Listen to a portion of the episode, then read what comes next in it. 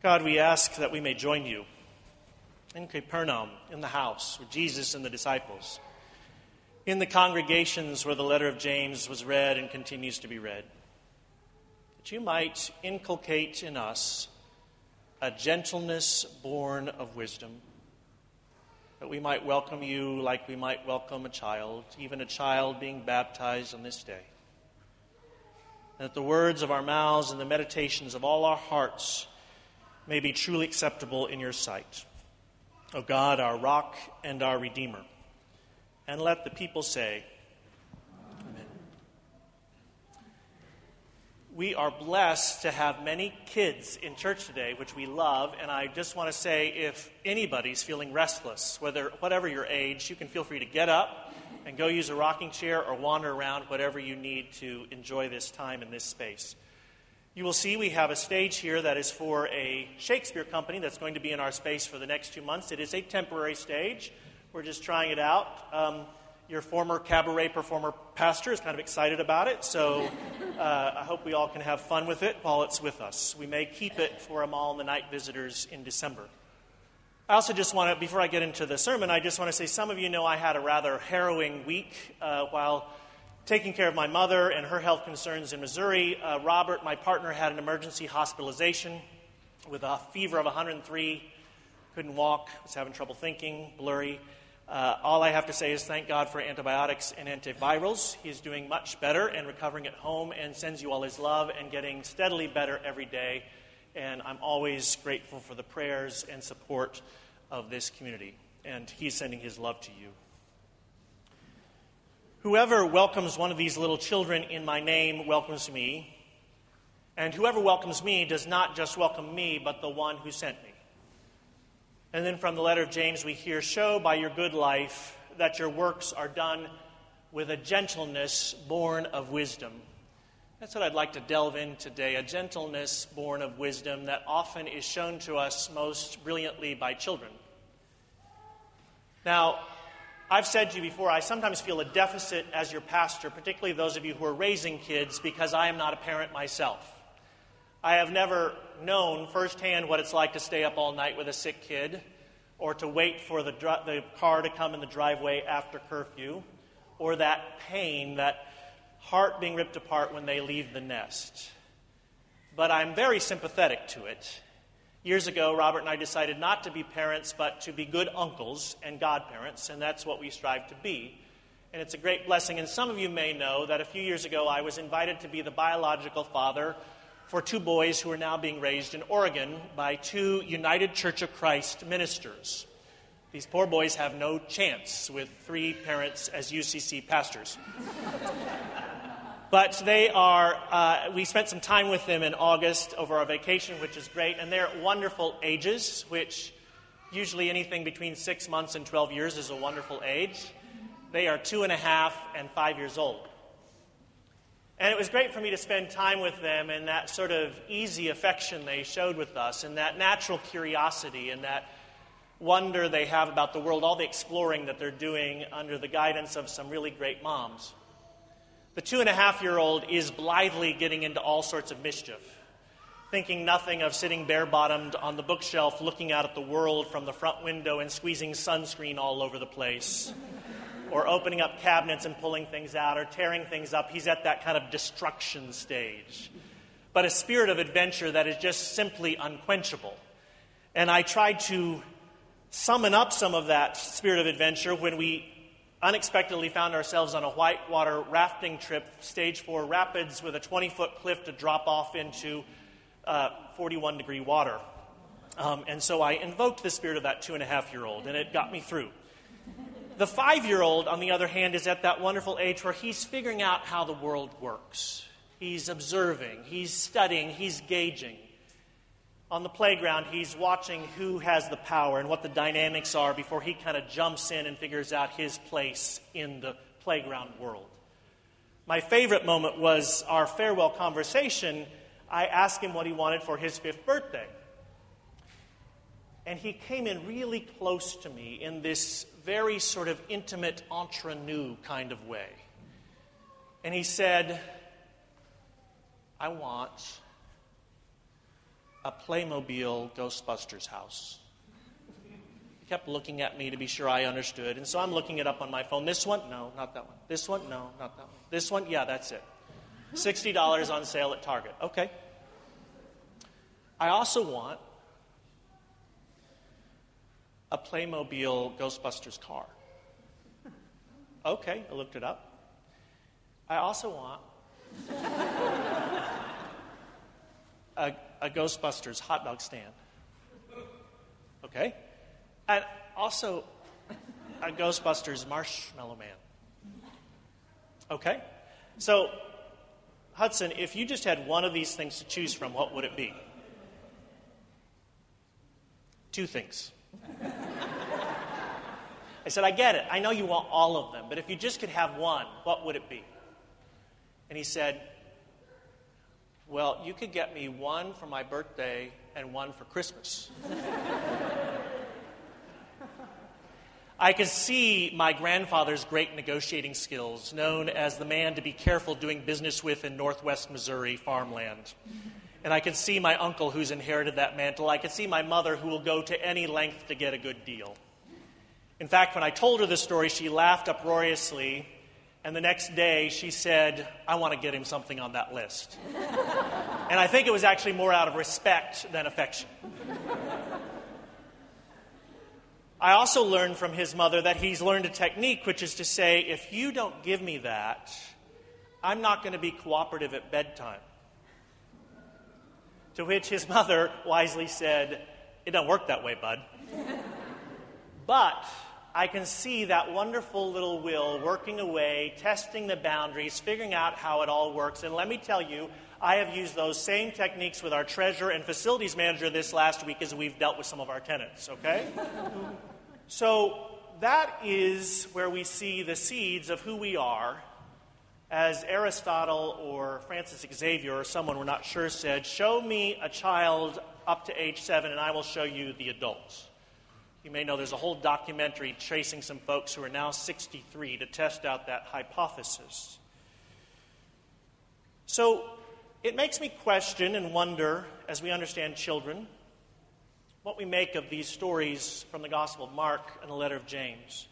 Now, I've been warned by the commentaries not to wax too sentimental about childhood. I think you have a sense that I don't wax too sentimental about that. I know it's not all flowers and roses and butterflies, but we often see in those early years the shaping of the person we're going to become. I was thinking as I was preparing this, what would it be like to look at all of you as kindergartners out here, your kindergartner selves, and what you were thinking about and feeling? I often tell our scripture readers to imagine that we're all kindergartners. We have enough intelligence to get it and enough, enough need for animation and keeping it lively and interesting. I like to think that most of us, when we are knit together in the womb, that we are naturally born with this vulnerability, which is true. We are very vulnerable when we come into this world. But I also like to think there's a kind of gentleness of spirit, that there's an insatiable curiosity, that there is a sense of wonder about the world, that there's a kind of playfulness with life, that there's an ability to make a whole world, an entire galaxy of just some sand and rocks or twigs and leaves and soil in the world. And I like to think that at our very best, we take that into the world with us, whether we're a musician exploring all the ways we can make notes and harmony work together, or a scientist trying to find the new boundaries and the new questions that we need to pursue that sense of exploration, or a teacher trying to make sure the lesson gets in in new ways, or whatever our profession or chosen work may do, especially being parents and friends. I'm aware that the awesome duty of parenthood is to kindle this spark of curiosity while also helping calibrate this internal spiritual equilibrium with as much guidance and as little unnecessary interference as possible. Jesus says, Whoever welcomes one of these little children in my name welcomes me, and whoever welcomes me does not just welcome me, but the one who sent me. That was very profound for him to say in that setting because children in those days were much different than how we treat them today. They were basically non persons or not yet persons, they were considered their father's property. And so for him to elevate a child in that midst was a profound statement about how God works. It was true in his own birth that we say the Son of God came as a vulnerable little child in the middle of a stable in a feeding trough. And then we have, as we all do, as we do on the playground, as we do in our work, as we do in our play, this tussling, this wrestling for greatness among the disciples. That's what prompted him to say it. In the next chapter, he'll say what we said in our baptism liturgy, because that I tell you, anyone who does not receive the kingdom of God like a little child will never enter it. These words had me thinking that maybe the kingdom of heaven, as we imagine it to be, or as we try to make it possible here on earth, is a little bit like a playground a playground where we can explore and try out things and explore relationships and discover together what it means to be in this world, what it means to be aligned with God in God's kind of playground. I also love this phrase from the letter of James that we are meant to cultivate and practice a kind of gentleness that is born of a deep wisdom. The word in Greek for gentleness is kind of like mildness of disposition or gentleness of spirit or even meekness, or you could even lean into humility. Now, anyone who's been around Boston area particularly, or like me, has lived in Cambridge for a while, knows there's a big difference between intelligence and wisdom. There are plenty of super smart, highly educated people all around us who are bound up by insecurity or immaturity or neuroses or, frankly, trauma that may have happened to them. Or, as like the disciples, some sort of desperate striving to figure out who can be the greatest and make a name. But as smart as they are, they may have no wisdom. Some of us had grandparents who never got through grade school who had a lot more wisdom than people we might meet with the biggest letters behind their names. And according to James, true wisdom leads us to being peaceable not jealous, not selfish, that the desires which can destroy the fabric of the hu- human community are put away. We turn away from those and turn to God. I was thinking about who some of my heroes are who I think show this gentleness born of wisdom, and one of them is the cellist Yo Yo Ma. Now, I had the opportunity to meet him and, and be in a worship service with him in which, as some people say, he's nicer than Jesus.